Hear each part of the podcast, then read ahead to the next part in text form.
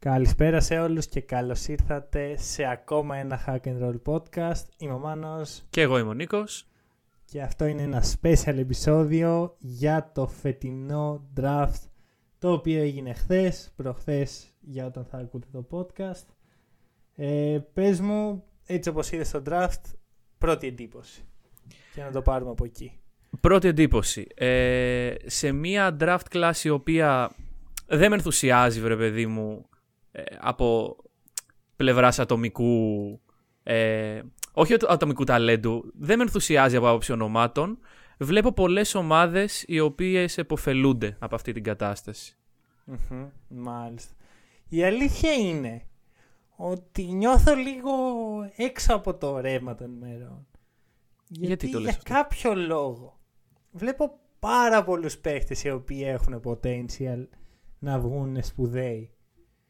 Και μου κάνει εντύπωση γιατί ξέρεις, όλοι λένε πολύ μέτριο draft, δεν υπάρχει πολύ ταλέντο, λίγοι all stars. Και είμαι εγώ και είμαι σε φάση πολύ καλό draft φέτος. μπράβο στις ομάδες. δεν ξέρω, ίσως είμαι απλά εγώ που ενθουσιάζομαι με νεαρούς παίχτες όπως πάντα. Θα σου πω, δεν είσαι εσύ που ενθουσιάζεσαι. Φταίει το γεγονός ότι δεν υπάρχει κάποιο χτυπητό όνομα, βρε παιδί μου. ε, δεν υπάρχει ένα okay. Zion, δεν υπάρχει κάτι τέτοιο. Όντως, ναι. συμφωνώ μαζί σου ότι υπάρχουν ε, πολλοί παίκτες οι οποίοι έχουν πολύ μεγάλο potential και μπορούν να βγούμε. Θα τους συζητήσουμε κιόλας, όπως περνάει η ώρα.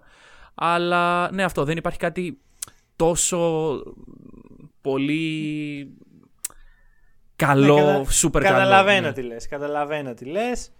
Ε, να πω μερικά ονόματα γιατί άμα μιλάγαμε για κάθε παίχτη που θέλαμε να μιλήσουμε θα ναι, μιλάγαμε μέχρι αύριο 5,5 ώρες ε, podcast. Διαλέξαμε μερικούς εκλεκτούς που είτε ο κόσμος ασχολείται αρκετά με αυτούς για να αξίζει να συζητήσουμε για τη συζήτηση γύρω τους είτε εμείς έχουμε κρίνει ότι έχουν potential να κάνουν μια σοβαρή καριέρα στο NBA. Ε, οπότε, μερικές έτσι αναφορές σε παίχτες χωρίς να αναλύσουμε ιδιαίτερα. Το νούμερο 12, Tyrese Halliburton, πολύ χαμηλά στο draft σε σχέση με αυτό που περιμέναμε. Ναι, ναι. Ε, νούμερο 14, ο επωνομαζόμενος πιο έξυπνος παίχτης του φετινού draft, Aaron Nesmith, Nesmith, από τους Boston Celtics. Ε, στο νούμερο 23, ένας Αργεντίνος που πάντα όταν βλέπεις Αργεντίνα στο NBA εγώ ανησυχώ για τους αντιπάλους του. Ε, Λεάνδρο Μπολμάρο της Μπαρτσελώνα στους New York Knicks. Ε, και στο νούμερο 41 Tre Jones, αδελφός του Tyus Jones από το Duke στους San Antonio Spurs η οποία είναι μια ομάδα που θα μιλήσουμε αργότερα γιατί έχουν ε, κάνει ένα πολύ ενδιαφέρον pick αλλά τι πιο σωστό από το να ξεκινήσουμε με το πρώτο pick του draft Anthony Edwards στους Minnesota Timberwolves την ομάδα του Hack and Roll άλλωστε. Έτσι ακριβώς, έτσι ναι. ακριβώς. Πρώτη εντύπωση από το κύριο πρώτο pick. Λοιπόν, ο κύριος πρώτο pick, ε, κατά τη γνώμη μου, είναι η καλύτερη επιλογή που θα μπορούσαν να κάνουν οι Wolves δεδομένων των συνθήκων. Ποιες είναι αυτές οι συνθήκες; Ε, ένα πεντάρι ήδη υπάρχουν πάνω στο οποίο βασίζεται το franchise άλλωστε. Ε, Και ένας ε, D'Lo, ο οποίος είναι guard, δεν είναι, είναι combo guard και δηλαδή με αυτόν τον τρόπο εγώ θα απέρριπτα, όπως και οι Timberwolves κάνανε, τον LaMelo Ball ε, και τον James Wiseman. Ε, ο Edwards λοιπόν δίνει μια αθλητικότητα η οποία αν μη τι άλλο δεν υπάρχει σε μια ομάδα με τον KAT, τον D'Lo και τον Ρίκι Ρούμπιο πλέον. Ε, οπότε εμένα μου αρέσει πάρα πολύ αυτό και θα κάνω ένα hot take, το πρώτο hot take της χρονιάς. Ωραία. Το οποίο θα είναι ότι οι Timberwolves θα μπουν στα playoff. Ουφ, φωτιά, φωτιά. Ναι, λοιπόν, ε, δεν ξέρω πώς θα πάει συνήθως, αυτό. Συνήθως εγώ είμαι ο τύπος με τα hot take. Το ξέρω, ναι, είπα να κάνω τη διαφορά ε, σήμερα. Θα σου πω το εξής. Δεν μπορώ ναι. να μην νιώσω το waste που έγινε εγώ είχα πει ότι η πρότασή μου για πρώτο pick στους Timberwolves ήταν ο Ντένι Αβδίγια. Ναι, okay. Δεν με άκουσε το franchise. Περιμένω ένα χρόνο, δύο χρόνια να νιώσουν όπως νιώθουν τώρα οι Phoenix Suns που απέρριψαν τον Λούκα Doncic όπως και οι υπόλοιπες ομάδες που απέρριψαν τον Λούκα Doncic ε, και να λένε πω που έπρεπε να είχαν πάρει τον Αβδίγια τελικά. Ε, έτσι νιώθω εγώ. Φυσικά το fit είναι καλό.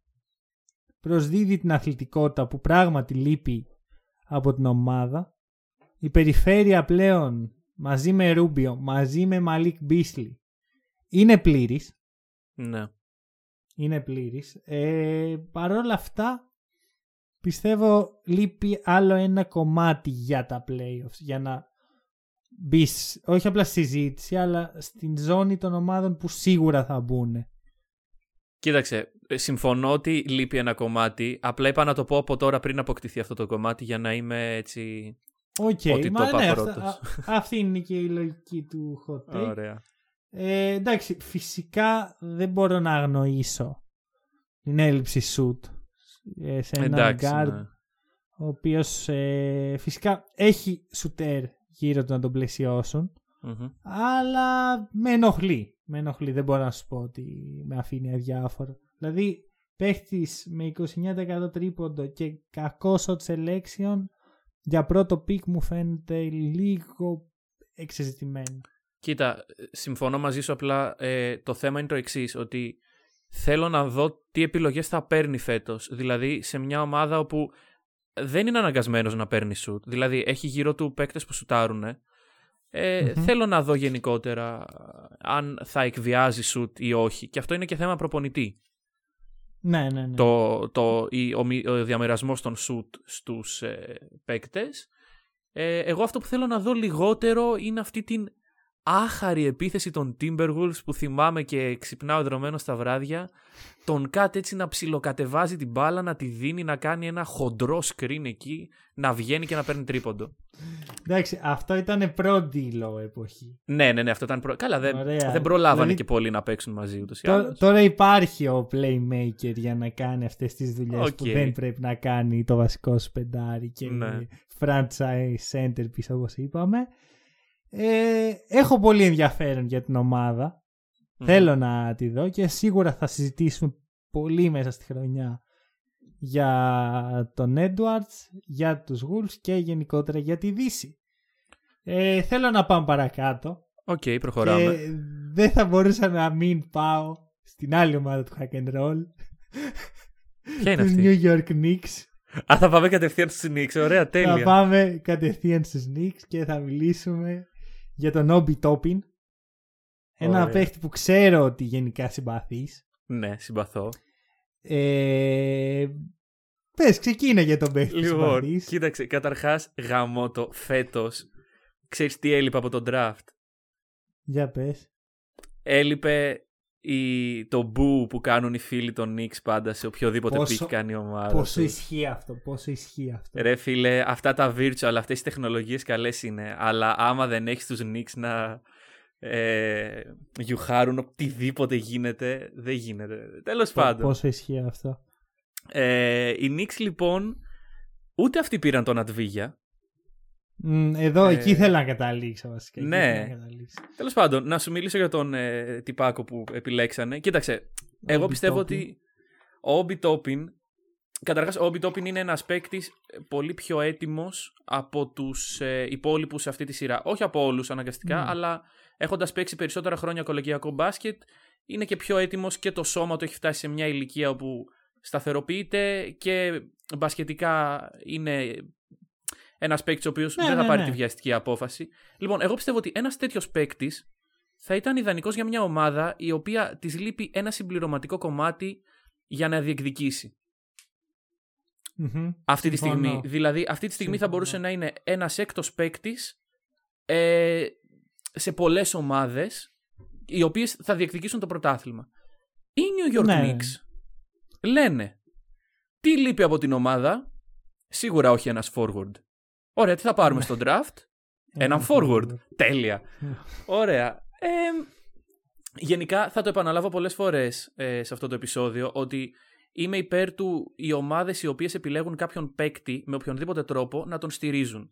Και όταν βλέπεις λοιπόν τους forward τους, των Knicks ε, και γενικότερα την κατάσταση που επικρατεί και βλέπεις ότι ε, επιλέγουν τόσο ψηλά έναν ακόμα forward, δείχνουν ότι κάποιον δεν εμπιστεύονται.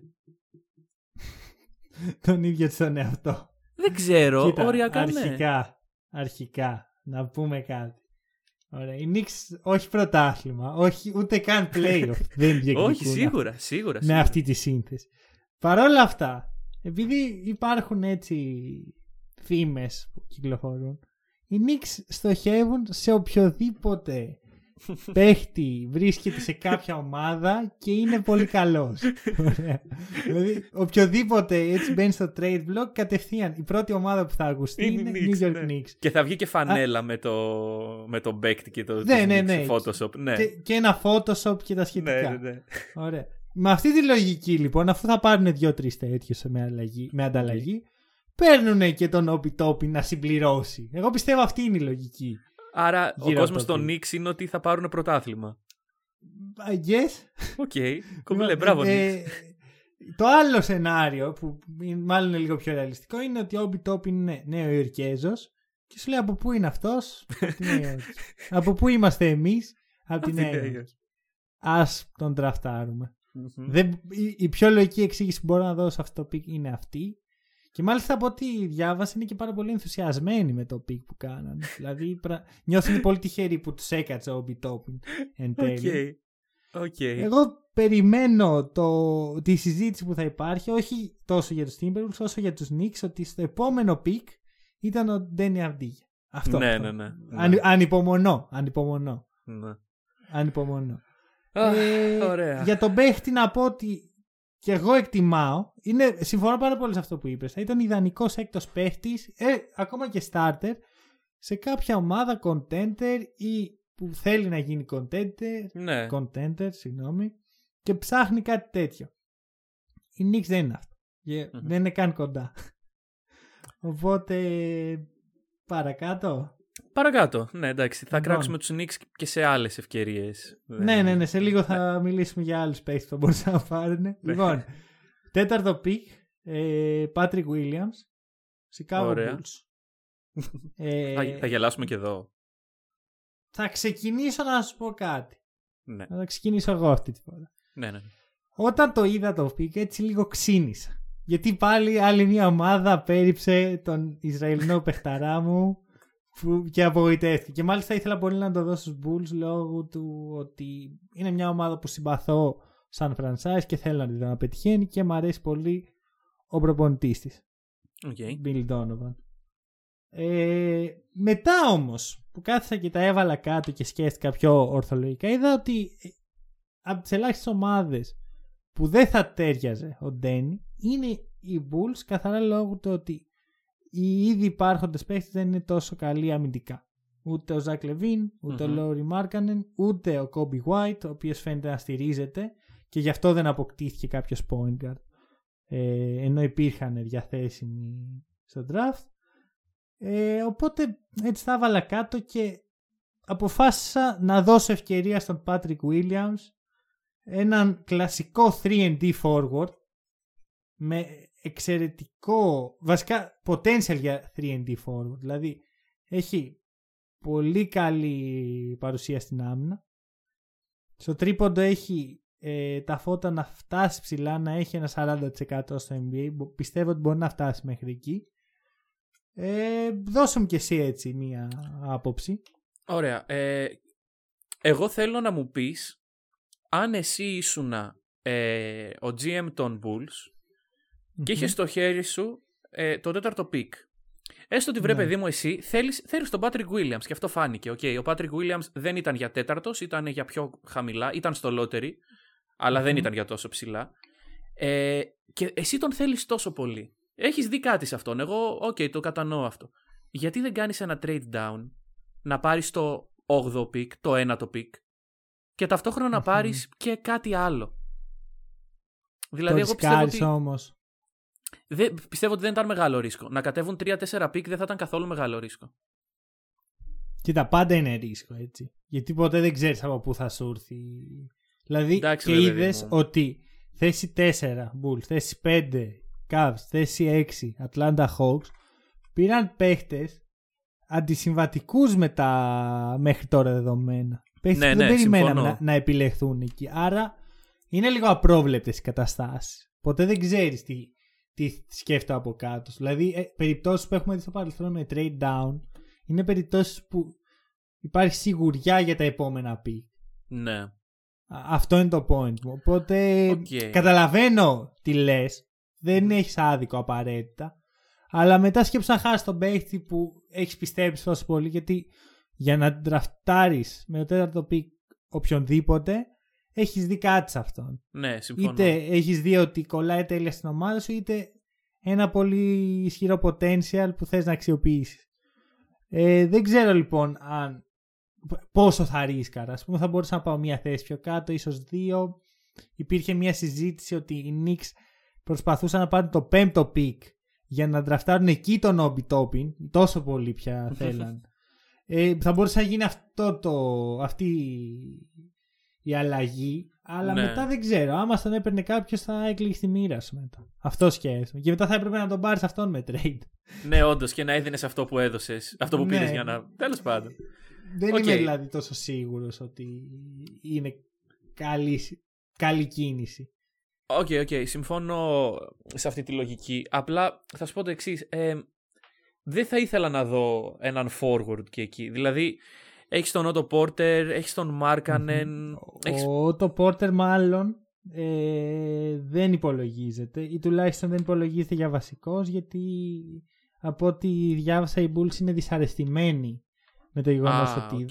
πήρε το player option που είχε Ναι. ε, και μάλλον ψάχνουν είτε να τον ανταλλάξουν είτε να τον διώξουν ή να ξεκινάει από τον πάγκο πιθανό να μπει βασικός ο Patrick Williams Ωραία, σε αυτή την σωστή περίπτωση πάω κίνηση. πάσο. Ναι, σε αυτή την περίπτωση σωστή πάω πάσο. κίνηση Ναι. Κοίτα, θα σου πω κάτι. Εγώ όταν τον είδα, για κάποιο λόγο σκεφτόμουν ότι ο Patrick Williams θα παίζει στο 4 στο NBA. Γιατί έχουμε δει ανάλογες περιπτώσεις με παρόμοιους παίχτες Μμμ. να ε, παίζουν σαν τεσσάρια. Ε, Όπως για παράδειγμα ο Μάρκους Μόρις, που είναι ένας παίχτης που μοιάζει πάρα πολύ. Μμμ. Ε, μετά όμως που το είδα σαν τριάρι μ' άρεσε πολύ περισσότερο από όσο περίμενα γιατί ε, συμπληρώνει καλά τον Μάρκανεν λόγω της άμυνας που έχει έχεις πάρα πολύ spacing για να κάνει ο Λεβίν τα κόλπα του και επιτρέπεις έτσι να έχεις τους δύο όχι και τόσο καλούς αμυντικούς σου star, star ό- όχι ακριβώς star αλλά καλούς παίκτες Λεβίν και Μάρκανεν αν έχεις μέσα Patrick Williams και Wendell Carter Jr. στο 5 οι οποίοι ξέρεις καλύπτουν ε, κενά αυτό οπότε στο 3 μ' αρέσει στο 4 δεν μ' αρέσει Οκ, και εγώ πιστεύω ότι άμα ισχύει αυτό που λες με τον ε, Otto Porter, η μεγαλύτερη πιθανότητα είναι θα το δούμε στο 3. ναι ναι ναι αυτό, Οπότε, αυτό. Α, έτσι, έτσι ναι. το σκέφτομαι αυτή τη στιγμή Επίσης, Ε, δεν ξέρω τι επίσης- θα παιχτεί με τον Μάρκανεν. Δηλαδή, πέρυσι είδαμε λίγο μετέωρη κατάσταση με το τι είναι ο Μάρκανεν, πώς παίζει ο Μάρκανεν, τα Ε, λεπτά που έπαιζε ο Μάρκανεν. Είχε και ένα ποιον, τραυματισμό. προ... ποιον προπονητή είχε πέρσι ο Μάρκανεν; Το Ποιον Jim είχε; Boylan Ναι, οκ. Ε, άλλο Jim Boylan, άλλο Billy Donovan. Μην, ε, Εντάξει, δεν, δεν εντάξει. είναι καν συγκρίσιμες οι καταστάσεις στο Chicago πέρσι και φέτος. Ε, Πιστεύω θα δούμε μια πολύ πιο σοβαρή ομάδα. Μακάρι, γιατί το περσινό, όπως και το προπερσινό, όπως και το προ-προπερσινό, ήταν κάτι. Τέλος πάντων. Θα Για την δούμε. ακρίβεια, θα δώσω hot take Όπα. ότι ο Μάρκανεν θα είναι στη λίστα, όχι απαραίτητα ο νικητής του βραβείου, αλλά στη λίστα για most improved player της φετινής χρονιάς. Οκ, αν κρίνουμε το πόσο κακή χρονιά έκανε πέρυσι. Συμφωνώ. οκ. Μ, Όχι μόνο αυτό, γενικώς πιστεύω ότι το step up θα υπάρξει, θα είναι εμφανές και θα δούμε όμορφα πράγματα στο Σικάγο. Δεν ξέρω αν αυτό σημαίνει playoffs γιατί πολλές ομάδες αναδύονται όπως Μμμ. η New York, ε, ναι, Ναι, όχι. τι. ε, αλλά πιστεύω στους Bulls, πιστεύω στον Bill Donovan και θέλω να δω τι, τι σχεδιάζουν. Οκ. Και, Οκ. και τώρα και μακροχρόνια. Ωραία. Αυτό. Ε, πάμε πολύ χαμηλά Ναι. και θέλω να πάμε σε έναν Ιταλό παίχτη τον οποίο δεν θα μπορούσα... χαμηλά, χαμηλά. Ναι, δεν θα μπορούσα να παραλείψω από τη λίστα ε, των φετινών παιχτών. Νίκο Μάνιον, Golden State Warriors. Συνονόματος κιόλας. Τι, α, με σένα, σωστά. Με, με. Προσπάθησα να καλά ποιος από τους δύο μας λέγεται Μάνιον. λοιπόν. Ωραία. Ε, πες μου λοιπόν, τι άποψη έχεις για τον παίχτη; Κοίταξε, η αλήθεια είναι ότι ε, τον αναφέρουμε κιόλας, οπότε δεν είναι και τυχαίος παίκτης. Πιστεύω ότι ίσως είναι από αυτά τα pick δεύτερου γύρου τα οποία ξαφνικά βλέπεις να κάνουν ένα μπαμ και να έρχονται στο προσκήνιο με δεδομένο το ότι είναι στους Warriors μια ομάδα η οποία γενικότερα αν οι συνθήκες παραμείνουν όπως είναι με προπονητή το Steve Kerr θυμίζεται για, την, ε, για το παιχνίδι της ε, που ευνοεί τους κοντούς κοντούς ενώντας το backcourt. Ε, θέλω να δω ε, παίρνοντας χρόνο και φέτος ακόμα σε αυτή την ομάδα θέλω να δω πώς αυτός ο παίκτης ε, μπορεί να γίνει consistent όχι αναγκαστικά σε επίπεδο ε, για έκτος παίκτης ή για κάτι τέτοιο, αλλά να γίνει ένας consistent παίκτης ο οποίος θα έρχεται από τον πάγκο και αργότερα να δούμε τι μπορεί να, πώς μπορεί να ναι. εξελιχθεί. Ναι. Μιας και είπαμε Warriors, να κάνω μια παρένθεση να πω ότι χθες βγήκε η είδηση του τραυματισμού του Clay Thompson στο πόδι. Ε, δεν ξέρουμε ακόμα για πόσο καιρό θα είναι ναι. τραυματίας, αλλά πραγματικά θα είναι τόσο κρίμα να ε, χάσει πολύ χρόνο μέσα στη σεζόν. Πραγματικά δεν θέλω να γίνει καθόλου αυτό. Ε, δηλαδή για μένα θα είναι ό,τι πιο άδικο μπασκετικά ε, οι Warriors να μείνουν στην ιστορία σαν την ομάδα που όταν έφυγε ο Durant σταμάτησαν να ε, είναι contenders επειδή έχουν τραυματισμούς. Αν γινόταν αυτό επειδή απλώς δεν ήταν τόσο καλή θα το δεχόμουν. Αλλά επειδή τραυματίζεται ο Τόμσον ή ο Κάρι είναι πραγματικά κρίμα. Και αλλά... ξέρεις ποιο είναι το πρόβλημα; Ότι οι Warriors, εγώ πιστεύω ότι εν τέλει, αν χτύπα ξύλο υπάρξει ένας τραυματισμός ο οποίος θα είναι και ο δεύτερος μεγάλος και συνεχόμενος για τον Klay, οπότε κανείς δεν ξέρει πώς θα επανέλθει. Ε, οι Warriors σε 10 χρόνια από τώρα μπορεί να μείνουν έτσι όπως το λες, ότι έφυγε ο Durant και διαλύθηκαν. Και δεν θέλω σε καμία περίπτωση να γίνει κάτι τέτοιο, γιατί οι Warriors ήταν πριν τον Durant πρωταθλητές. Μετά τον Durant είχαν τα assets για να διεκδικούν πράγματα, αλλά δεν ξέρω, μακάρι να τους δοθεί ευκαιρία. Μακάρι. Ναι, αυτό θα είναι full κρίμα. Ναι. Ε, για Νίκο Μάνιον, ε, να πω ότι είναι ένας πολύ απολαυστικός παίχτης να βλέπεις επιθετικά. Έχει το μπασκετικό IQ να δημιουργήσει αλλά και να καταλήξει κάπως με την μπάλα στο καλαθι Γενικά ε, πολύ εντυπωσιακά floater που μου αρέσουν εμένα σαν τελειώματα. Το μόνο του πραγματικό πρόβλημα το οποίο μπορεί να τον εμποδίσει να κάνει μια αξιοπρεπή καριέρα στο NBA είναι το μέγεθός του. Ναι. Που συνεπάγεται ε, μια προβληματική άμυνα στην οποία θα πρέπει να δουλέψει πολύ για να ανταπεξέλθει. Αλλά να πω ότι θα, αν δεν πάει καλά το πράγμα στο NBA, θα μιλάμε για ένα πολύ εντυπωσιακό παίχτη στην Ευρώπη. Αυτό και θέλω να το κρατήσουμε αυτό για μελλοντικά ε, σενάρια. OK, okay, πολύ ενδιαφέρουσα τοποθέτηση. Κοίτα, γενικά πιστεύω ότι στην Ευρώπη όντως θα μπορούσε να ταιριάξει. Δηλαδή και, και, και τώρα ακόμα, αλλά εντάξει τώρα δεν θα φύγει. Ναι, δε, όχι, έχει μια ευκαιρία πιστεύω να αναδείξει ναι, ναι, ναι. το του. Αλλά άμα δεν βγει ρε παιδί μου, πιστεύω ότι στην Ευρώπη θα είναι τέλειο mm-hmm. fit για πολλές καταστάσεις και mm-hmm. ομάδες και προπονητές κυρίως. Ε, δεύτερο pick. Α μείνουμε στους Warriors. Ναι. Ας μείνουμε στους Warriors ακριβώς. Ε, James Wiseman. Okay. Λοιπόν, πεντάρι, το οποίο υπήρξε μια μεγάλη συζήτηση ότι οι Warriors πρέπει να πάρουν ένα πεντάρι και είναι ιστορική ευκαιρία να πάρουν το πεντάρι που τους λείπει και τα σχετικά. 2-16 ύψος. Καλά τα πάει. Από αθλητικά χαρακτηριστικά είναι απίστευτα. Δηλαδή νομίζω εύκολα ο πιο αθλητικός παίκτης του φετινού draft. Και είναι ενδιαφέρον το γεγονός ότι δύο από τους πιο αθλητικούς είναι το πρώτο και το δεύτερο pick. Κάτι δείχνει αυτό για την εξέλιξη του, του αθλήματος. Ναι. Ίσως, ίσως και όχι. Ε, 2-28 άνοιγμα φτερών. Αυτό είναι απίστευτο, δεν. ε, Ναι, ναι, ναι, ναι, ναι. είναι τρομακτικό. Ε, αλλά μετά υπά- θα, να πάω και λίγο στα αρνητικά που βλέπω εγώ στον παίχτη και δεν Μμμ. τον θεωρώ καλό δεύτερο pick για, από όποια ομάδα και αν έρχεται. Ε, είναι λίγο περιορισμένος επιθετικά. Δηλαδή δεν Ναι. έχει Δεν έχει σου. ε, δεν έχει shoot. Δεν έχει post παιχνίδι αξιόπιστο. Ναι. Φυσικά μπορεί να τελειώσει οποιαδήποτε φάση πάνω από το καλάθι γιατί είναι θηρίο. Βασικά Αλλά- είναι πάνω από το καλάθι ο ίδιος, οπότε. Ναι, ναι, ναι, Ξέρω εγώ, ακριβώς, ναι. ακριβώς. Αλλά αυτό τον κάνει λίγο περιορισμένο. Δηλαδή θε- θα περιοριστούν οι Warriors σε καταστάσει pick and roll για να σκοράρει ο Wiseman. Ενώ ε, μου θυμίζει λίγο περιπτώσεις παιχτών όπως DeAndre Jordan, Andre Drummond, Clint Capella που νόμιζα ότι πέρσι ε, στην, όταν τελείωνε η, το trade deadline αποφασίσαμε σαν μπασκετική κοινότητα ότι αυτοί οι παίχτες δεν έχουν κάποια αξία στην αγορά. Οι Warriors είπαν όχι και τον draftαραν με το δεύτερο pick. Ίσως τους βγει πολύ άσχημα. Αλλά ίσως και τους βγει πολύ καλά. Ε, φυσικά βγάζω τον τραυματισμό του Clay απ' έξω. Μιλάω τώρα για το pick μαζί με την ομάδα έτσι όπως είναι. Ε, πες μου εσύ.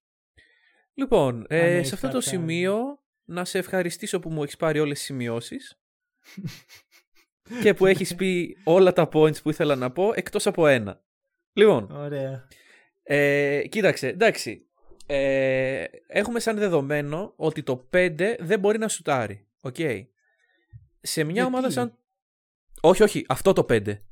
Είμαστε Αχα. οι Warriors τώρα. Το 5 μας Οκ, δεν μπορεί να ο- σουτάρει. οκ. Λοιπόν, ε, τι κάνουμε; Ε, για αυτή την περίπτωση. Πρέπει να έχουμε γύρω του παίκτες που σουτάρουν. Κανένα πρόβλημα, έχουμε μερικούς. Ε, αλλά εγώ πιστεύω ότι οι Warriors, γιατί ε, ο Στεφκάρη είναι στα 30 του πλέον και γενικότερα οι Warriors πρέπει να αρχίσουν να κοιτάνε και το μέλλον τους. Οι Warriors με το να πάρουν αυτό το παίκτη και να βασίζουν το μέλλον, του, τον, το μέλλον τους στο 5 πάνω του είναι καταδικασμένοι να έχουν τουλάχιστον ένα forward ο οποίος να είναι καλός shooter. Ναι. Γιατί Forward δεν μπορείς έχεις Και στο 3 και στο 4. και στο 3 και στο 4. Δηλαδή δεν μπορείς Mm. να έχεις μία ομάδα όπου ούτε το 4 ούτε το 5 σου δεν σουτάρουν γιατί Μμμ. μετά δηλαδή καταργείται το όλο νόημα του spacing που υπήρχε τόσα χρόνια και του death lineup και του όλου αυτού του πράγματος και των χώρων που θα βρίσκει ο Στεφ για να σουτάρει. Γιατί ο Στεφ, οκ, μπορεί να βγει από pick and roll, μπορεί το οτιδήποτε, αλλά άμα οι αντίπαλοι δεν φοβούνται ότι το shoot έρχεται από παντού. Και δεν σου λέω ποτέ ότι το 5 των ε, Warriors ήταν ε, shooter, αλλά αυτή τη στιγμή μιλάμε για ένα παίκτη ο οποίος όπως είπες και εσύ δεν μπορεί καν αξιόπιστα να παίξει με πλάτη. Ναι. Πράγμα που σημαίνει ότι εγώ δεν ξέρω, δηλαδή ε, βλέπω τον Πασκάλ να αναδύεται ε, στο Μμμ. 4. Δεν, δεν ξέρω, δηλαδή ε, μια πεντάδα με Draymond Green και Wiseman δεν θα μ' άρεσε καθόλου. Ναι, δεν έχει άδικο. Απ' την άλλη, ε, δεν διαφωνώ, αλλά απ' την άλλη είδαμε τα τελευταία χρόνια και κυρίως την τελευταία off-season με τους πρωταθλητές Lakers Μμμ. ότι το ίσως φεύγουμε πάλι από την εποχή του small ball και πάμε σε μια πιο έτσι δυναμική κατάσταση στους ψηλούς καθώς Lakers δεν φημίζονται για, την, ε, για τα χαμηλά σχήματά τους μάλλον το αντίθετο Ναι, ναι, ναι. δηλαδή ίσως εκμεταλλεύτηκαν το trend που υπήρξε σε όλο το NBA ε, με τα χαμηλά σχήματα και γι' αυτό και κυριάρχησαν έτσι ειδικά στη ρακέτα. Μμμ. Οπότε ίσως και οι Warriors αλλάζουν λίγο τη φιλοσοφία τους εδώ. Σου λέει κάτσε, οκ, ε, δούλεψε το small ball, μας έδωσε τα πρωταθλήματα για να πάμε όμως και σε άλλο μοντέλο που τους έχω ικανούς να το αξιοποιήσουν σωστά με ένα έτσι πιο βαρύ πεντάρι με τους Plus Brothers να υπάρχουν δεν πάνε πουθενά Δεν θα, είναι... θα τελειώσουν ε, την καριέρα τους και οι δύο εκεί. Ναι, και καλά, σίγουρα. Είναι δύο παίχτες οι οποίοι δεν βασίζονται ας πούμε, στην αθλητικότητά τους. Δηλαδή στα 35 τους θα μπορούν ακόμα να προσφέρουν. Ακριβώς. Ίσως όχι όσα τώρα, αλλά γιατί όχι να είναι αξιόπιστες ε, επιλογές σαν βασική. Υπάρχει ένα σενάριο που θέλει και το Γιάννη το κούμπο να καταλήγει στους Warriors. Πιθανό εκεί να δοθεί σαν αντάλλαγμα ο Wiseman, οπότε Μμμ. ίσως σκέφτονται κάτι τέτοιο. Ναι. Δεν ξέρω. Δηλαδή, ίσως είναι ένα μεταβατικό στάδιο ακόμα για το Golden State μέχρι να ε, να βρουν κάτι άλλο, κάτι πιο αξιόπιστο ένα line που θα τους φέρει τουλάχιστον άλλο ένα δαχτυλίδι. Κοίτα, εγώ άμα ήμουν οι Warriors δεν θα επέλεγα στο δεύτερο pick με το μυαλό μου πώς θα φέρω το Γιάννη. Μ, ναι, οκ, δεν διαφωνώ σε αυτό. Δηλαδή Θα- δε- δεν είναι λογική αυτή. Ο Γιάννης ε, καταρχάς αυξάνονται οι πιθανότητες να υπογράψει στο Milwaukee, έχει και τους Heat, έχει πολλές ομάδες γύρω του. Δεν δεν ρισκάρεις να πεις ότι α, θα πάρω αυτό και θα, τον δω- θα το δώσω για το Γιάννη. Δεν είναι κάτι Μμμ. σίγουρο. Οπότε παρόλα αυτά εγώ πιστεύω ότι οι Warriors έκαναν μια λογική επιλογή. Δηλαδή έχεις τον Wiggins, έχεις ε, την περιφέρειά σου η οποία ε, άμα υπάρχει ο Klay είναι γεμάτη γιατί να μην πάρεις ένα πεντάρι με το δεύτερο pick σου εφόσον δεν το ανταλλάσσεις; Μ, Ναι, καταλαβαίνω τι, τι λες. Ωραία. OK, OK. Είναι, η αλήθεια είναι ότι το δεν συμφωνώ ούτε εγώ 100% με το pick, αλλά αν εμπιστεύω μια ομάδα να το κάνει να δουλέψει είναι οι Warriors. Μμ. Αυτό πάλι χαμηλά θα σε πάω, Για όχι πήγαινε τόσο όσο πολύ. πριν. Και πάλι έτσι ένα πιο ευρωπαϊκό, μια πιο ευρωπαϊκή κατάσταση. Τέο Μαλεντόν, ε, point guard από την Villeurbanne Μμμ. έρχεται για να παίξει στους Philadelphia 76ers. Σε Πες μου εδώ διορθώνω. πέρα. Πες μου. Στους Thunder θα παίξει. Στους Thunder; Μμμ. Πήρανε και κατέληξε αυτό στους το Thunder? pick. Πήρανε και αυτό το pick. Δεν θυμάμαι, δεν ξέρω πώς, αλλά ε, στην σελίδα του NBA λέει ότι reportedly traded to Thunder. Ναι, έχεις, έχεις δίκιο, έχεις δίκιο. Ναι. Wow. Τι, λοιπόν, τι οπότε σημαίνει ότι Thunder. δεν ξέρω αν αυτό χάλασε τη σημειώση σου. Αυτό Αλλά- είναι αλήθεια, ότι- α, όχι απλά σημείωσή μου, αλλάζει την όψη που είχα για αυτό τον παίχτη. Δηλαδή τώρα Οκ. αλλάζουν πολλά σενάρια που είχα κάνει Ναι. ε, για τον παίχτη. Για πες μου αρχικά εσύ που από ό,τι φαίνεται είσαι όντως ενημερωμένος. λοιπόν, θα σου πω. Ε, καταρχάς, ε, έχουμε δει έναν παίκτη ο οποίος νομίζω, δεν το παίρνω πάνω μου, αλλά δεν νομίζω ότι είναι και πολύ δύσκολο να βγει το συμπέρασμα. Ε, είναι ο παίκτης ο οποίος έρχεται από την Ευρωλίγκα και έχει τα περισσότερα λεπτά συμμετοχής φέτος στο draft στην Ευρωλίγκα. 18 λεπτά πέρυσι Έχει. με τη Βιλερμπάν μεσόωρο. Μέσο όρο. Μμμ. Wow. Μπράβο στη Βλερμπάν. Και αυτό δηλαδή, όντας η Βιλερμπάν, δηλαδή μια ομάδα η οποία δεν διεκδικούσε πολλά πράγματα με αξιώσεις πέρυσι, όχι ότι φέτος. Τέλος πάντων. Ε, λόγω αυτής της ομάδας λοιπόν, ο Τέο έχει πάρει πολλές πολύτιμες εμπειρίες ε, σε μεγάλα παιχνίδια. Ε, για άσος είναι ένα παιδί πολύ ψηλό και πολύ δυνατό το οποίο μου αρέσει Μμμ. γενικότερα και παρόλα αυτά, παρόλα αυτά και ταυτόχρονα μάλλον είναι και ένας σουτέρ ο οποίος είναι consistent ε, στο επίπεδο που γίνεται όταν είσαι rookie και πιστεύω ότι και, ε, και η προσωπικότητά του σε συνδυασμό με την εμπειρία του στην Ευρωλίγκα του δίνει την οριμότητα η οποία χρειάζεται για μια καλή μετάβαση. Μμ, κοίτα, να αρχικά να σου πω Ναι. ότι οι παίχτες με ευρωπαϊκή εμπειρία, ειδικά σε αυτή την ηλικία, ε, έχουν πολύ, ε, πολύ ετοιμότητα όταν μπαίνουν στο NBA.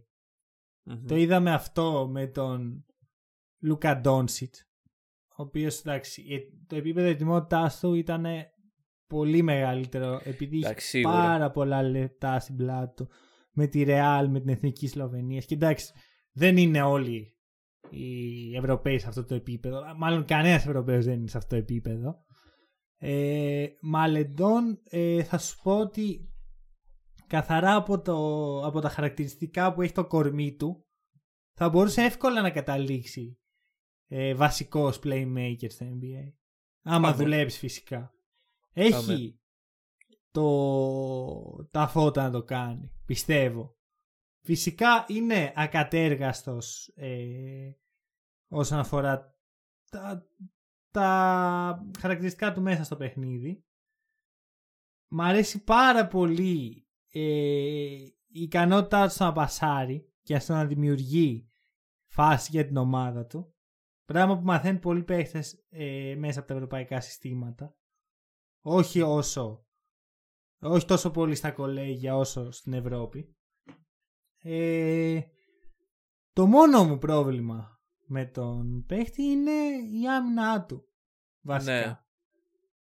Δηλαδή πρέπει οπωσδήποτε να βελτιώσει αυτό το κομμάτι για να μπορέσει να είναι να, να, να διεκδικήσει όσα μπορεί.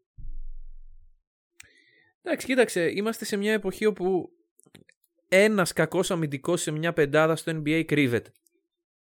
Μ, Σύμφωνοι και δύο μη σου πω. Ναι. Αλλά επειδή δεν είναι πολύ αθλητικός Ναι, αυτό. και επειδή ε, δεν μπορεί να φέρει ας πούμε elite ε, στοιχείο από τη γραμμή τριπώντου πιστεύω ότι πρέπει να φέρει κάτι άλλο στο παιχνίδι και νομίζω έτσι όπως τον βλέπω ότι αυτά, αυτό που θα τον οφε, ωφελήσει καλύτερα είναι η άμυνα Μμμ. αυτό, Οκ. έτσι, το- έτσι το βλέπω εγώ γιατί ε, για να παίξει βασικός πλέον πρέπει είτε να είσαι elite στο σκοράρισμα όπως τώρα θα μιλήσω με- για περσινούς rookie όπως είναι ο Coby White ή να είσαι elite αθλητικότητα όπως ε, ο Zion ή να έχεις πολλά περισσότερα elite στοιχεία όπως ο Τζάμοραν που είναι και καλός σκόρερ και καλός δημιουργός και καλός ηγέτης μέσα στο παρκέ Ναι.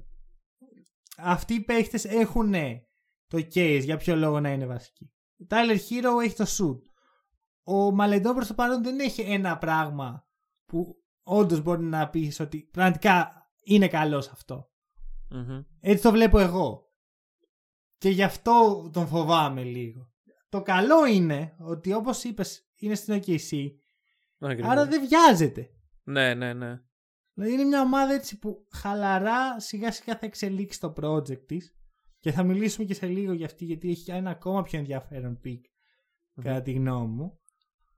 Ε, και θα μπορέσει έτσι να πάρει ας πούμε την πρώτη χρονιά λίγο την μπάλα στα χέρια του. Φυσικά έχει και άλλους παίχτες μπροστά του. Έχει Σέι Γκίλς Αλεξάνδερ ε, που μπο- μάλλον θα κατέβει στο 1 έτσι όπως τον βλέπω.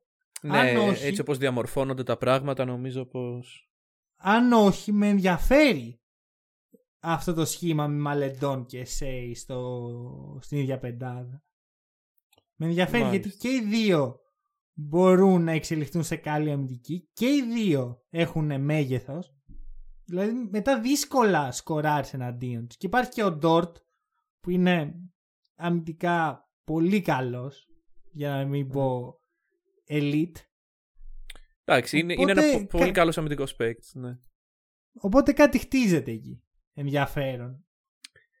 Οκ. Ε, πριν προχωρήσουμε, να πω ένα, μια παρατήρηση που έχω για έναν κανόνα που υπάρχει στον draft, το- τον οποίο πραγματικά δεν καταλαβαίνω. Ε, μιας και μιλάμε για τους Thunder, οι οποίοι, στους οποίους εφαρμόστηκε φέτος αυτή η κατάσταση. Λοιπόν, οι Thunder τι έκαναν; Οι Thunder αντάλλαξαν τον ε, Dennis Schroeder για τον ε, Danny Green και το pick των Lakers. Μμμ. Παρόλα αυτά, η μεταγραφή έγινε χθες το βράδυ, μετά τον draft. Για τον Οκ. εξής πολύ απλό λόγο. Δεν μπορείς, υπάρχει ο, το Stepien Rule που ορίζει ότι μια ομάδα, δηλαδή οι Lakers, δεν μπορούν να δώσουν δύο συνεχόμενα picks ε, σε δύο χρόνια, δύο συνεχόμενα first rounders. Μμμ. Αυτό δεν βγάζει κανένα νόημα. Δηλαδή, οι Lakers τι είπανε, Οκ, δεν μπορώ να δώσω το pick. Ωραία, μάγκες. Πείτε μου, ποιον θέλετε να επιλέξει το pick, να τον πάρω και να σας τον δώσω. Είναι όντως παράξενο. Δηλαδή, έτσι όπως το λες. Δεν ξέρω. Αν και- Θα σου πω. Σκέψου το πιο μακροχρόνια. Ναι, οκ, δεν πουλάς, ας πούμε, τα πέντε συνεχόμενα picks σου για να πάρεις κάτι. Ναι, ναι, ναι, γιατί είναι όντως λίγο περίεργο. Είναι πολύ επικίνδυνο μια ομάδα να διαλυθεί τελείως για μια πενταετία και Αυτό, να μην φέρνει αυτό. κανένα value στο NBA. Το οποίο Αυτό δεν το δηλαδή, θέλει αυτό η Λίγκα. θα, θα μπορούσε να γίνει μαζική πώληση πρώτων picks που όντως να καταστρέψει μια ομάδα. Αλλά εντάξει, εγώ διαφωνώ, ψήλο διαφωνώ με αυτό τον κανόνα σε φάση ας μωρέ να διαλυθούν.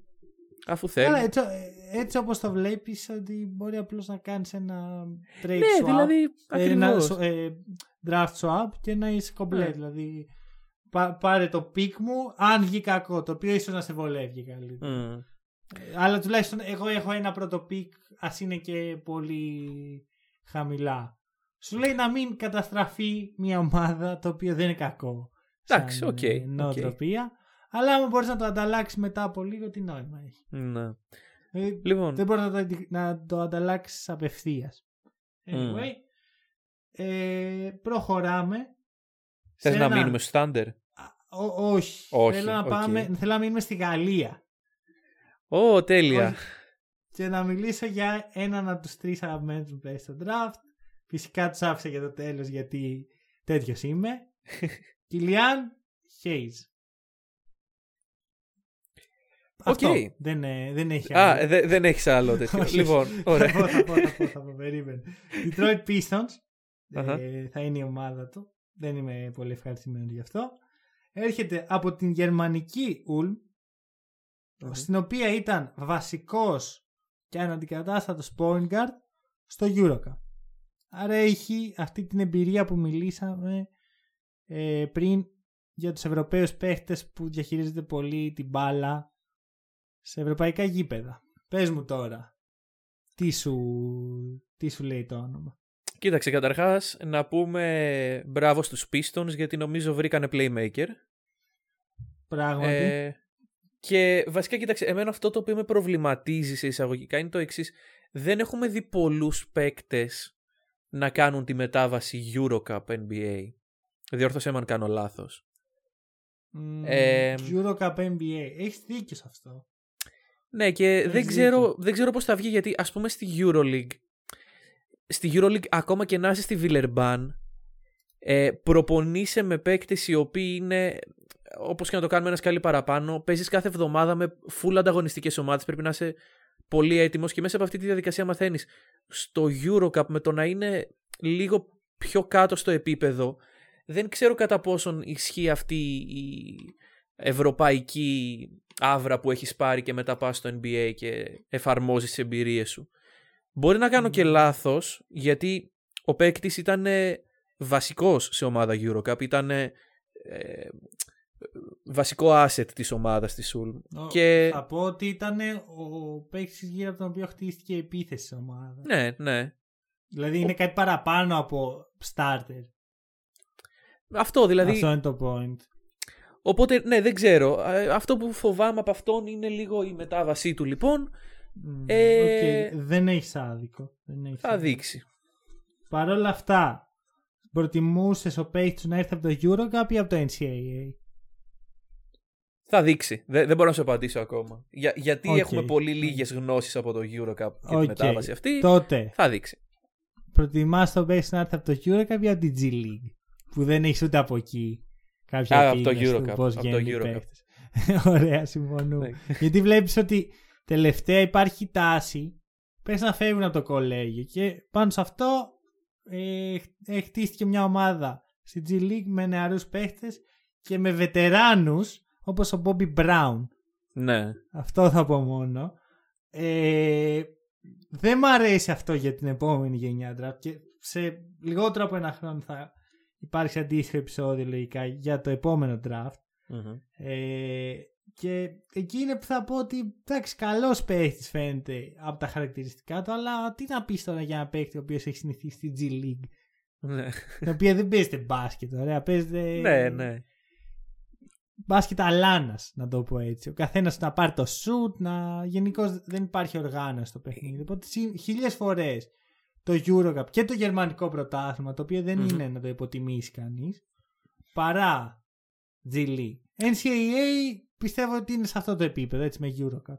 Κοίταξε, η G League πιστεύω ότι η G League είναι μια διοργάνωση η οποία είναι φτιαγμένη ώστε οι παίκτες να κάνουν καλά νούμερα και να ανεβαίνουν στην κανονική ομάδα από τη θηγατρική. Ν- Ναι, ακριβώς. Οπότε σε αυτό το μοντέλο το μπάσκετ το οποίο μαθαίνεις είναι η επιβίωση. Το ένστικτο της επιβίωσης μέσα σε μια ομάδα. Πάρε την μπάλα, σούταρε όποιος προλάβει πρώτος και βάλει το καλάθι. Κατάλαβες τι εννοώ. Οπότε δεν είναι Εντάξει. ακριβώς... Δούλεψε ναι. για τον Άλεξ Καρούζο. Δούλεψε, Να πούμε δούλεψε. αυτό. Δούλεψε. Δούλεψε. για τον Άλεξ Καρούζο. Εντάξει, απλά Λοιπόν, δεν ξέρω. Anyway, ας προχωρήσουμε. Πάμε παρακάτω. Ε, ο, πιο- ο καλύτερος αμυντικός στο φετινό draft Αχα. Devin Vassell και πού θα πήγαινε φυσικά ο καλύτερος αμυντικός στο φετινό draft στην καλύτερη αμυντική ομάδα στην ιστορία του NBA San OK. Antonio Spurs Πάλι, πάλι έκανε τα βουντού μαγικά του εκεί ο Πόποβιτς και του Αχα. βγήκε ο παίχτης γιατί είμαι σίγουρος ότι θα πετύχει αυτός ο παίχτης. Είμαι τόσο σίγουρος γιατί έχει χαρακτηριστικά που θέλεις από έναν 20χρονο παίχτη. Είναι εξαιρετικός αμυντικός σε πολύ μικρή ηλικία το οποίο είναι σπάνιο. Μμ. Είναι τόσο καλός αμυντικός που ξεχωρίζει για αυτό. Κάτι ακόμα πιο σπάνιο. Βλέπεις τόση ώρα μιλάμε για παίχτες και λέμε ναι καλά όλα αυτά Αλλά, τα shoot και τα σχετικά ναι. αλλά πού είναι η άμυνα; Αχα. Πέρα από τον ε, Patrick Williams, ο οποίος έχει, έχει δείξει καλά στοιχεία. Ο Devin Vassell όμως είναι ένα επίπεδο πιο πάνω, αλλά συγχρόνως έχει και εξαιρετικό σουτ. Τουλάχιστον ε, όχι μετά από ντρίπλα. Ναι. Οπότε εμένα μου αρέσει. Πες μου εσύ άμα Ε, Οκ, κοίταξε. Οι Spurs είναι σε, μια, σε ένα στάδιο το, που χρειάζονται τέτοιους παίκτες. Ε, Μμμ. Μ' αρέσει πάρα πολύ το off-ball παιχνίδι του. Παρόλα αυτά δεν ξέρω. Πιστεύω ότι θα χρειαστεί να πάρει προσπάθειες, θα χρειαστεί να έχει την μπάλα στα χέρια του ε, σε αυτή την ομάδα. Οι Spurs είναι ξεκάθαρα σε μια φάση όπου ψάχνονται. Ε, από ό,τι φαίνεται ο Greg Popovich, θυμάσαι πέρυσι είχαμε κάνει το case ότι μήπως ο Popovich φύγει για το rebuilding των Spurs; Πες Μήπως- εννοείς πριν το lockdown. Ε, ναι, ξέρω εγώ. Από εκεί.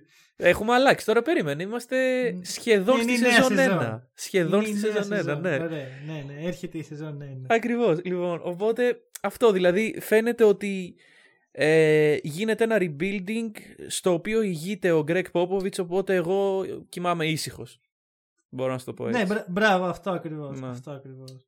Το οποίο είναι ενδιαφέρον, θα πω εγώ, γιατί δεν θυμάμαι να ανακοινώνεται ο Greg Popovich σαν ότι θα παραμείνει. Α, ναι, ξέρω εγώ. Αυτονόητο. Άρα, ή μπορεί και να μην παραμείνει και απλά να τους έκανε τη χάρη να κάνει τελευταία φορά το βουντού. Ε, δεν νομίζω. θα, Ε, θα έχει στο ακουστεί draft. κάτι. Θα έχει ακουστεί ότι φεύγει, Ναι, ξέρω εγώ. Είχε ακουστεί πάντως ότι τον θέλουν οι Nets και τελικά πήρανε το Steve Nash. Ναι, οκ. Άμα αυτό σου αρκεί. λοιπόν, να σου πω κάτι για αυτόν τον παίχτη. Ωραία. Αν καταφέρει να έχει ε, να χτίσει ένα αξιόπιστο επιθετικό παιχνίδι, μπορεί να γίνει All-Star. OK. Δηλαδή, ο, ο Καουάι Λέοναρτ όταν έμπαινε στο, στη Λίγκα ήταν σε αυτή τη φάση παίχτη. Δηλαδή, καλός αμυντικός, ενδιαφέρον σουτ, πολύ ομαδικός. Μου θυμίζει κάτι αυτό. Ωραία. Και στους Spurs κιόλας. Οπότε, Ναι. εγώ είμαι αρκετά έτσι, είναι αρκετά ενδιαφέρον σε αυτόν τον παίχτη. Παρ' όλα αυτά θα αλλάξω γρήγορα τη συζήτηση. Γιατί Οκ. εντάξει, είναι οι Spurs, είναι δύσκολο να μιλάς πολύ ώρα για αυτούς γιατί βαριέσαι λίγο. Ε, επιστρέφουμε στο Thunder, από ό,τι φαίνεται. Και πάμε σε ένα παίχτη που κάθε Έλληνας που έχει ασχοληθεί λίγο με το μπάσκετ ξέρει. Αλεξέη Ποκουσεύσκι. Ένας παίχτης, τι να σου πω τώρα. Είναι περίεργο το πώς να το χαρακτηρίσει. Μάλλον είναι ένας μονόκερος ακόμα. Ε, είναι 2.14 και μπορεί να τρέξει όλο το γήπεδο και να καρφώσει με coast to coast ευνηδιασμό. ναι. Ωραία, μπορεί να πασάρει, μπορεί να σουτάρει, δεν έχει θέση. Δηλαδή δεν μπορώ να σου πω ότι είναι τριάρι όπως γράφεται στο προφίλ του στο... Μ, δεν νομίζω, όχι, όχι. ε, όσον αφορά το draft. Δηλαδή μπορεί να παίξεις πιστεύω σε οποιαδήποτε θέση. Είναι απροσδιόριστο το που θα παίξεις τελικά. Και πραγματικά το ταβάνι νομίζω δεν υπάρχει καν για αυτό τον παίχτη. Μάλιστα. Ε, εγώ να πω ότι τον βλέπω περισσότερο στη ρακέτα. δεν ξέρω. Κοίταξε, ε, αυτό που σίγουρα χρειάζεται να κάνει ο Πόκου και φαίνεται είναι να δυναμώσει. Α, καλά, εννοείται αυτό. Ε, και αυτό θα είναι και το κίνητρό του πιστεύω για να βρει την κατάλληλη θέση του στο NBA που όπως είπες και εσύ πιστεύω δεν είναι το 3. Εγώ θα τον τοποθετούσα στο 4 ως την κατάλληλη θέση του. Ε, είναι ένα σύγχρονο τεσάρι, είναι ό,τι καλύτερο μπορεί να προσφέρει ένα σύγχρονο τεσάρι. Πολύ πιθανό να καταλήξει Συμφωνώ μαζί σου. Ε, μιλάμε για ένα παίκτη με τρομερά ψηλό μπασκετικό IQ. Mm-hmm. Ε, σέρβικη σχολή, ναι, OK. Okay. Και εντάξει, εγώ από ό,τι βλέπω όμως τώρα στους Thunder, δεν ξέρω, ίσως πάρει χρόνο... Ε, ε, ε είμαι λίγο μετέωρος μεταξύ του G League και Πάγκος, δεν, δεν ξέρω, λόγω, του, λόγω της ρακέτας που ήδη υπάρχει στους Thunder. Ε, καλά, κοίτα υπάρχει αρχικά ο Al Horford ο οποίος μόλις πήγε.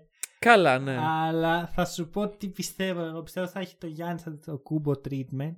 Μιας και δεν υπάρχει κάποιος στόχος σε αυτή την ομαδα Πιστεύω ότι θα του δώσουν όσο χρόνο μπορούν. Θα τον αφήσουν να παίξει. Θα τον αφήσουν να κάνει λάθη.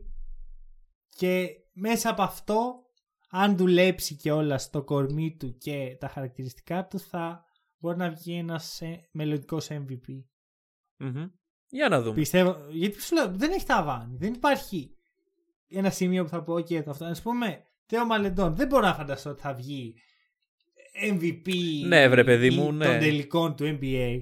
Και ναι. τον Ποκουσέφσκι δεν, δεν, μπορείς να το αποκλείσω. Και μάλιστα για μια ομάδα η οποία στοχεύει να χτίσει για τα επόμενα 4-5 χρόνια. Άρα υπάρχει χρόνος να αναπτυχθεί. Εγώ, πιστεύω. Αγοράζω. Ναι. Αγοράζεις. OK. Okay. Κοίτα, εγώ πιστεύω ότι για τον Ποκουσέφσκι δεν έχουμε δει κάτι ανάλογο ώστε να μπορούμε να ξέρουμε. Πιστεύω. Δηλαδή, ναι. αν, ανάλογη εισαγωγή δηλαδή από ε, μια ομάδα ευρωπαϊκή. Έτσι, Μάλλον και ο λίγο... Γιάννης. Μάλλον ο Γιάννης. Ναι, αλλά πιστεύω ότι έχει πολύ πιο υψηλό vision και IQ από τον Γιάννη, μπασκετικό ναι, IQ. Συμφωνώ, συμφωνώ. Οπότε ναι. δεν ξέρω, δεν ξέρω. Δηλαδή ο Γιάννης ας πούμε βασίζεται στο γεγονός ότι η δύναμη που απέκτησε στο NBA τον έχει κάνει τον πιο dominant παίκτη σήμερα. Ναι. Ο Ποκουσέφσκι ίσως δεν χρειάζεται αυτό. Θα δείξει, θα δείξει, okay. τι να πω. OK, OK. Λοιπόν, Καλά όλα αυτά. Καλή όλοι αυτοί που αναφέραμε. Ναι, αλλά. Τώρα θα, θα μιλήσουμε για τον παίχτη. Okay. Περιμένω τόση ώρα. Και απορώ πως δεν τον έχεις πει. Αβντίγια. Το, το κράτα έτσι προς το τέλος. Όχι για το τέλος. Θα δεις τι έχω για το τέλος. Ξέρω τι έχεις για το τέλος. Μαντεύεις έτσι. Φαίνεται. Τώρα θα μιλήσουμε για τον Ντένι Αβντίγια. Okay. Από την Maccabi Tel Aviv κατευθείαν στους Washington Wizards και πρέπει να το πω, είναι τόσο κρίμα αυτός ο παίχτης να παίζει σε αυτή την ομάδα. τόσο κρίμα. Δεν εμπιστεύομαι τους Wizards σε τίποτα. Σε τίποτα. Ούτε για να κρατήσουν το πορτοφόλι μου, ούτε για να κρατήσουν αυτό τον εξαιρετικό νεαρό, το ακατέργαστο ταλέντο που λέγεται Ντένι Αυντίκη. Δεν τους εμπιστεύομαι. Τελεία. Αρχικά, ένας παίχτης ο οποίος έχει το ύψος του 2-6 και κάνει αυτά τα skill moves μέσα στο γήπεδο, ε, δεν μπορεί να μην σε ενθουσιάζει έστω και λίγο. Ε, δεν ναι. μπορεί. Δεν γίνεται. Okay. δώσε μου το, το δικό σου. Κοίταξε, εγώ βλέπω έναν Troy Brown να Μας χαιρετάει, ξέρω εγώ. Καλά, κάτσε, κάτσε, κάτσε, κάτσε. Τώρα λέω εγώ τόση ώρα πράγματα. Βρε, παιδί μου, εγώ σου λέω για το πώς θα μπει. Πώς θα μπει ο νέος. Λοιπόν, περίμενε. ναι, αλλά δεν γίνεται να μου ξεκινάς τη συζήτηση με τον Troy Brown. OK, OK. Λοιπόν, ξέρεις ότι σε αυτά τα πράγματα ξεκινάω από άλλο και καταλήγω σε άλλο. Γιατί, κατα... γιατί να ξεκινήσει τον Τρόι Μπράουν; Ποιος θυμάται ότι υπάρχει ο Τρόι Μπράουν Τζούνιορ; Εγώ που κοίταξα να δω, μα πού θα παίζει αυτός ο τυπάκος, πού θα μπει να παίξει και βλέπω έναν Τρόι Μπράουν και λέω, Όχι, ρε, πού. Είναι Τέλος πάντων. Ε, εντάξει, ε, σε όλα αυτά που είπες συμφωνώ και επαυξάνω. Δυστυχώς δεν καταφέραμε να τον δούμε. Δηλαδή, ίσως άλλη μία χρονιά στην Ευρώπη, εγώ προσωπικά θα το απολάμβανα. Ε, στη Μακάμπη. Ε, Δεν διαφωνώ. Δεν διαφωνώ. Και θα πήγαινε πιο έτοιμος και θα είχαμε δει και έναν όχι αντίστοιχο, ε, αντίστοιχο επίπεδου με την έννοια ετοιμότητας, αλλά παρόμοιο Λούκα Ντόνσιτς. Ναι, ναι, Εγώ ναι, αυτό ναι. που δεν θέλω είναι να μπει πίεση, τεράστια πίεση στον παίκτη από την πρώτη μέρα που θα πατήσει στο γήπεδο. Δηλαδή υπάρχουν οι συγκρίσεις με τον κύριο που προανέφερα κιόλας. Ε, αλλά δεν θέλω να το βλέπω να αναπαράγεται συνέχεια. Ο Ντένι Αντβίγια είναι ο Ντένι Αντβίγια και θέλω να δω πώς αυτός ο εκπληκτικός νεαρός παίκτης με το τρομερό court vision το οποίο έχει για τη θέση του πώς θα Μμμ. ενσωματωθεί σε μια τόσο κακή ομάδα. Να παίξει point guard. Μμμ. Τι, πόσο ωραία θα είναι. Τέλος πάντων, εμένα με χαλάει βασικά το γεγονός ότι ο, ο Wall και ο Bill είναι ball dominant players. Πράγμα που Ναι. σημαίνει ότι δεν θα μείνει αρκετά η μπάλα στα χέρια του Αυδίγια. Το οποίο δεν είναι ρε, εσύ. Τώρα θέλει την μπάλα στα χέρια. Είναι καλύτερος όταν έχει περισσότερο την μπάλα στα χέρια και αυτό αποδείχτηκε όταν ε, μετά το πρώτο lockdown συνεχίστηκε το πρωτάθλημα στο Ισραήλ και βγήκε MVP των ε, τελικών γιατί, α, όχι των τελικών, των playoff του Ισραήλ playoff, ναι. επειδή το ακούμπησαν την μπάλα Ακριβώς. ε, οι συμπαίχτες του. Θέλω να δω γενικά, μου αρέσει. Θα προτιμούσα ας πούμε Αυδίγια στους Spurs Σίγουρα. ή, ή ας ήταν σε μια πιο έτσι, σε ένα πιο μεγάλο project. Γιατί Μμμ. νομίζω ότι οι Wizards δεν ξέρουν καν τι χτίζουν αυτή τη στιγμή. Ναι, δεν, δεν ξέρω κι εγώ. Είναι, είναι μια περίεργη κατάσταση οι Wizards. Είναι μεταξύ του ε, παλιού και του Ναι. καινούριου, χωρίς να διώχνουν το παλιό και χωρίς να φέρουν πολλά καινούργια. Δεν ξέρω. Αυτό, αυτό. Είναι περίεργο. Μμ. Ε, ανυπομονώ να τον δω πάντως στο NBA. Είμαι σίγουρος ότι θα... Και να σου το πω κι αλλιώς, άμα δεν βγει, άλλος Εδώ ένας είμαστε εξαιρετικός εμείς, ναι. παίχτης στην Ευρώπη. Με το καλό το παιδί. Να... Λοιπόν, Ωραία. ε, παρακάτω, νούμερο 6. Αχα. Ε, ένας παίκτης Για που πες το. δυσκολεύω πάρα πολύ Για να πες το. προφέρω το όνομά του. Ο Νιέκα, ο Κόγκου. Νομίζω το είπες νομίζω. σωστά. Νομίζω και εγώ το είπα σωστά. Ωραία.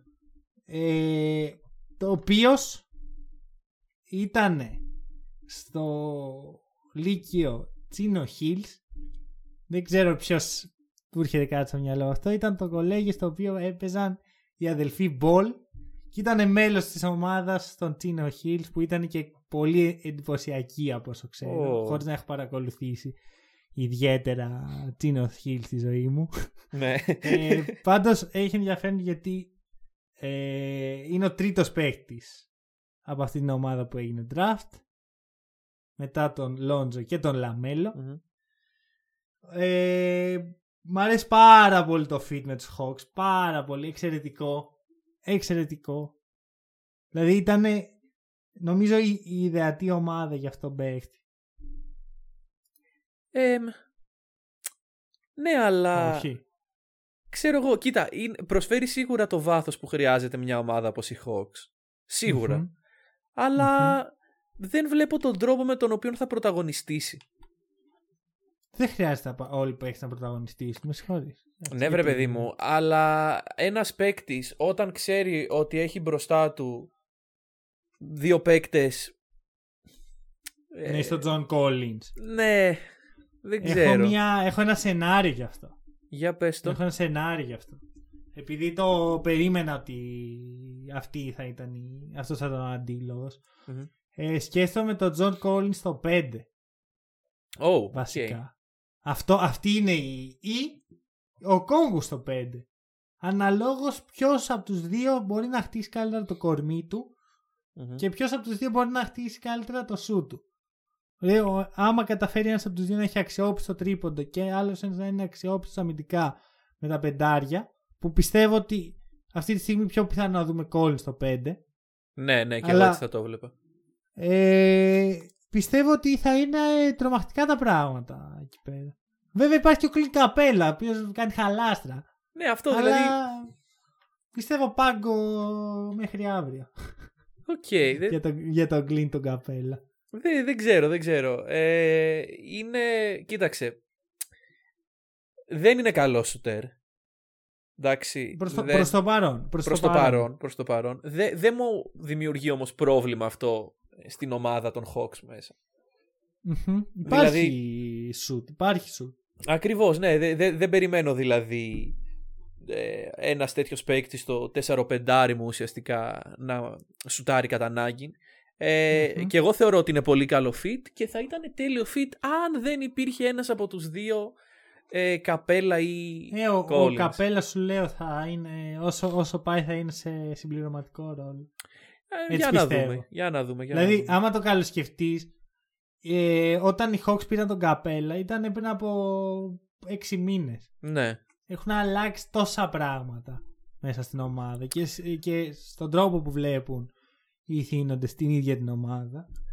Και συγχρόνως ε, πιστεύω ότι και, ο- και ο John Collins μπορεί να έχει αλλάξει σε σχέση με αυτό που θυμόμαστε. Όπως και πολλοί άλλοι παίχτες από τον draft μπορεί να έχουν αλλάξει από, έτσι όπως ήταν στο τελευταίο τους παιχνίδι γιατί το τελευταίο τους παιχνίδι ήταν το Μάρτι για τους περισσότερους. Ακριβώς, ακριβώς. Άρα δεν ξέρω τι έχουν δει στους, στην Ατλάντα, πάντως μ' αρέσει. Και επίσης Μμμ. μ' αρέσει πάρα πολύ ο κορμός που υπάρχει εκεί πέρα. Νομίζω δηλαδή ότι υπάρχει potential για μια πολύ καλή ομάδα στα επόμενα δύο με τρία χρόνια. Για να δούμε. Ε, Στα σωστά βήματα πάντως βλέπω εγώ από το franchise. Λοιπόν, το καλύτερο για το τέλος.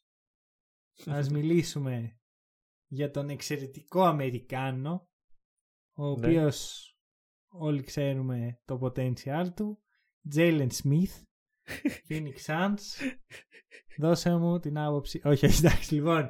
LaMelo Ball. LaMelo Ball. OK. Ο τρίτος αγαπημένος μου παίχτης στο draft. Ωραία. Και εντάξει, ήθελα να αφήσω τους δύο συμπαίχτες έτσι μαζί στο τέλος. Μμμ.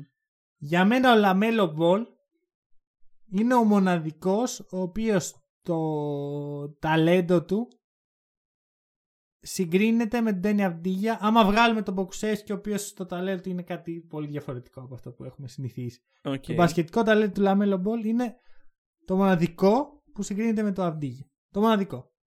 Ούτε καν ο Κίλιαν Χέις, τον οποίο είπα πως την εκτιμάω και δεν είχα την ευκαιρία να μιλήσω πολύ για τα χαρακτηριστικά του. Σίγουρα θα έχω μέσα στη σεζόν. Για το Λαμέλο όμως έχω πολύ υψηλές βλέψεις. Θα πω ότι θα Ωραία. γίνει All-Star.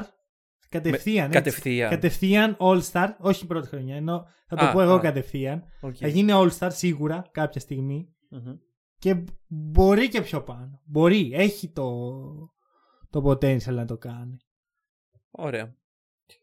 Λοιπόν, ε, μιλάμε για έναν παίκτη ο οποίος άμα θέλουμε να τον συγκρίνουμε με τον αδερφό του κατά τη γνώμη μου είναι εξαιρετικός πασέρ, καλύτερος από τον αδερφό του. Δηλαδή το vision που έχει ο παίκτης είναι εξαιρετικό αλλά το shoot του είναι δεν ξέρω, δεν ξέρω τι θα γίνει με αυτό το shoot. Ε, εγώ τώρα προσπαθώντας να σώσω την καριέρα αυτού του παίκτη που έγινε draft από τους Hornets ε, σκέφτομαι πράγματα δίπλα του όπως θα ήθελα να δω έναν σουτέρ του στυλ JJ Redick δίπλα του κάτι τέτοιο ώστε Κλέι Τόμψον. έναν Clay Thompson ναι κάτι τέλος πάντων το οποίο να μην είναι επιλογή των Hornets να, να, να, να διαλέξει κάποιος άλλος να πει ότι αυτός ο παίκτης θα πάει στους Hornets γιατί άμα διαλέξουν οι Hornets ναι ε, ναι, ναι, ναι, ναι, ναι, ναι. δεν Είναι ξέρω. πολύ κακό. Είναι πολύ Ναι. κακό το γεγονός ότι η ομάδα που σε διαλέγει είσαι ο Λαμέλο Μπόλ, ωραία. μμμ, μμμ. Το μυρίζει το άθλημα, ρε παιδί. Ναι, δεν, ναι, είσαι, σίγουρα. δεν, δεν είσαι κανένας στη, τη σειρά. Και έρχονται οι Hornets και σου στερούν 7 χρόνια τουλάχιστον την καριέρα σου μέχρι να καταφέρεις να ζητήσεις trade. αυτό αυτό Πόσο ξέρω. κρίμα, ρε φίλε. Πόσο κρίμα. εγώ Ελπίζω ναι. ότι θα... αυτό ίσως να είναι μια νέα σελίδα για το franchise Μμμ. Και ίσως δούμε ας πούμε κάτι να αλλάζει εν τέλει και να καταφέρουν να χτίσουν γύρω από το Λαμέλο. Οκ. Καλό το γεγονός ότι είναι μια μικρή αγορά. Ο Λαμέλο Μπολ ξέρουμε ότι θα τραβήξει φώτα πάνω του. Ναι. Όσο λιγότερα τόσο το καλύτερο για να μπορέσει να δουλέψει το παιδί και να κάνει adapt στα νέα δεδομένα του NBA. Να πούμε ότι ο Λαμέλο έπαιζε στην Αυστραλία. Ναι. Ε, Είναι σημαντική η λεπτομέρεια. Κανένας άλλος από τους ε, παίκτες που έχουμε μιλήσει τώρα δεν έπαιζε στην Αυστραλία. Ε, Γενικώς είμαι πάρα πολύ περίεργος να δω τι έχει να προσφέρει στο άθλημα ο Λαμέλο. Άμα φτιάξεις και το σουτ του, εντάξει. ολοκληρωμένο. εντάξει. Αυτή Εντάξει, θα είναι ναι, η ναι, ναι. λέξη. Ωραία. Και να σου πω κάτι ακόμα. Ωραία. Κάτι Μμμ. που παρατήρησα βλέποντας ε, στοιχεία για το Λαμέλο Μπολ. Είναι πολύ πιο έτοιμος σωματικά από ό,τι ήταν ο Λόντζο όταν μπήκε στο NBA. Άμα δεις πώς ήταν ο Λόντζο, ήταν λιμός ρε φίλε. Μμμ. Τύπος ξέρεις, ήταν το, τον έσπρωχνες και έφευγε. Τον θυμάμαι, τον θυμάμαι ακόμα. Ο, δυστυχώς. ο μικρός Λαμέλο δεν θα το έχει αυτό. Θα είναι πιο NBA ready, να το πω έτσι. Οκ. Άρα μόνο θετικά στοιχεία βλέπω αυτή τη στιγμή. Μμμ. Και δεν βλέπω... Εντάξει, το σουτ είπαμε είναι όντως ένα πρόβλημα. Ναι. Ε, το, α- σωστά το αναφέρεις και κάνει συζήτηση γύρω από αυτό, αλλά και φτιάχνεται. Και δεν χρειάζεται να είσαι hyper elite ε, sniper από τα 7,5 μέτρα για να μπορέσεις να κάνεις καριέρα. Έτσι νομίζω εγώ. Σίγουρα, σίγουρα. Δεν αντιλέγω. Απλά. Εντάξει, κοίταξε. Γενικά, εγώ δεν είμαι τόσο αισιόδοξος όπως λες ότι μια καινούργια μέρα ξημερώνει στην πόλη Καλά, της εντάξει, Charlotte. και- και εγώ το- τον χαϊπάρω γιατί το συμπαθώ πάρα πολύ. Αλλά Ναι, βρε έχει παιδί μου, δίκιο. εγώ ελπίζω, όπως λες εσύ ότι ελπίζεις αυτό το πράγμα, εγώ ελπίζω ότι μέχρι τις 22 Δεκεμβρίου θα έχουν βρει ένα τρομερό trade στο οποίο θα πάει σε μια φυσιολογική ομάδα ο Λαμέλο και θα, Οτιδήποτε, οτιδήποτε. και, και θα, φίλε, θα, θα οτιδήποτε. έρθουν στις, στους Hornets, ξέρω εγώ, ο Μάικλ Τζόρνταν, ο οποίος είναι ήδη βασικά, οκ. Ε, λοιπόν, εγώ λέω να τον ανταλλάξουμε, να δώσουν οι Lakers το άγαλμα του Magic Αχα. και να πάρουμε τον ε, Λαμέλο. Εγώ θα Ωραία. υπέγραφα Αρχικά, αυτό το trade. Θες όντως το λαμέλο στους Lakers; Θέλεις όντως το άγαλμα του Magic στους ε, Hornets; Δεν με ενδια... Ποσώς με ενδιαφέρει το Οκ. άγαλμα του Magic. Θέλω να μου πεις εσύ άμα θες το όχι, λαμέλο. όχι, όχι, όχι, μακριά, μακριά, μακριά. Δηλαδή, ε, έχει... δεν πήγε καλά. Υπάρχει, το- υπάρχει προϊστορία, υπάρχει βεντέτα, δεν θέλω, ευχαριστώ, Βεντέτα; το δοκιμάσαμε. Άρα, άρα σιχαίνεσαι πλέον την οικογένεια Ball. Δεν σιχαίνομαι, όχι εγώ, όχι εγώ, πρόσεξε με, το Lakers franchise, ολόκληρη. το franchise βγάζει σπυριά όταν ακούει Ball, οπότε δεν θέλω. Ναι, οκ. Εντάξει. Ε, σημαντικό. Δε- Δεν το πιστεύω ότι πρέπει να τονίσω κάτι τέτοιο, αλλά σημαντικό για την καριέρα του Λαμέλο να μην εμπλέκεται ο Λαβάρ όντως, και όντως. να μας αφήσει ήσυχους να απολαύσουμε Δεν μπάσκετ. και δεν όχι να- δείχνει αυτή την μ, τέτοια μέχρι στιγμής, αυτή τη την διάθεση. πρόθεση. Ναι. Δεν ξέρω, εσύ, δεν έκανε κάτι. Ήταν εκεί, καθόταν δίπλα, φόραγε ένα καπέλο που έγραφε I told you so. Εντάξει, η, φα- η φάτσα του Λαμέλο τη στιγμή που ανακοινώνεται ότι έγινε draft ήταν τόσο ωραία. Ναι, ναι, Τι ναι. ωραία. Δηλαδή, πραγματικά δεν- ούτε ο ίδιος δεν ήθελε. Ναι. Βέβαια, υπάρχει έτσι ένα κορμό εκεί. Δηλαδή, υπάρχει ε, Devonte Graham, Terry Rozier, ε, PJ. ο PJ Washington, Μ. το τριάρι ο Miles Bridges. Υπάρχει κα- κάτι, κάτι να δουλέψουμε, ρε παιδί μου. Καλά, Μια καλά. πρώτη Ωραία. ύλη. Εντάξει. Ωραία. Ε, δε- Δεν είναι η- η επόμενη γενιά παιχτών όπως έχουν μαζέψει οι Hawks εκεί όλους τους πιτσιρικάδες. Ναι. Αλλά κάτι μπορεί να βγει ρε παιδί μου. Ένας, δύο ξέρω εγώ μαζί με το Λαμέλο να αναπτυχθούν. Δεν ξέρω, ελπίζω, ελπίζω γιατί δεν θέλω πραγματικά να έχουν περάσει 7 χρόνια και τότε να αποφασίσει ο Λαμέλο, α θέλω trade. Αυτό και, να πάει, δηλαδή. και να πάει απλά στους Lakers. Ναι, γιατί κάτι τέτοιο πρέπει να γίνει. Δηλαδή, άμα, άμα μου πεις που βλέπεις 7 χρόνια τον Λαμέλο, άμα ζητήσει trade, όντως θα σπάσει στους Lakers. Ναι, ναι, να, να ζητήσει trade για τους Lakers. Ρε φίλε, Βέβαια, τότε θα ε, αποκτήσουν νόημα και οι φανέλες με το όνομα Ball πάνω. Αν και αυτός νομίζω δεν Ισχύει, φοράει το δύο. ισχύει. Μμ. Άμα για κάποιο λόγο πάρει το ίδιο νούμερο πάντως. Λοιπόν, Ναι. να... θέλω να ολοκληρώσουμε την κουβέντα. Θέλω να πω ένα τελευταίο πράγμα για, Να το, πεις. ε, για το draft και για το Λαμέλο. Ότι πρώτο pick οι Timberwolves διαλέγει τον Anthony Edwards που είναι η ορθολογική επιλογή. Ωραία. Οκ. Θεωρώ ότι αν έπαιρναν Λαμέλο Ball ή Killian Hayes θα μπορούσαν να δώσουν μια άλλη διάσταση στο παιχνίδι τους με δύο χειριστές της μπάλας. Το οποίο είναι ένα trend που βλέπουμε σιγά σιγά. Καλά, Ναι. στην Ευρώπη το βλέπουμε σαν απαραίτητο πλέον στις ε, πραγματικά καλές ομάδες που έχουν την οικονομική δυνατότητα για να πληρώσουν δύο αξιοπρεπείς χειριστές. Αλλά το βλέπουμε πάρα πολύ και στο NBA ότι σιγά σιγά αυξάνονται οι χειριστές μέσα στη πεντάδα. Π.χ. Celtics, Raptors, ε, Warriors με Stephen Curry και, Dan, και Draymond Green. Δηλαδή θα ήθελα να το δω αυτό. Θα ήθελα να δω ένα feed D'Angelo Russell μαζί με άλλον έναν ball dominant guard να διαχειρίζονται μαζί τις ε, επιθετικές αποφάσεις. Και πιστεύω ότι χάθηκε μια ευκαιρία εκεί. Δηλαδή και ο Λαμέλο και ο Hayes θα ήταν πολύ ενδιαφέρον fit στους Timberwolves. Έτσι νομίζω. Συμφωνώ. Απλά πιστεύω ότι πήγαν σε μια πιο safe επιλογή. Ναι, ναι, ναι, την είναι ορθολογική. Ναι, αλλά ναι, ναι. Φοβάμαι ότι αυτός ο κορμός Russell, Edwards, ε, Kat δεν σου φέρνει πρωτάθλημα σε βάθος χρόνου.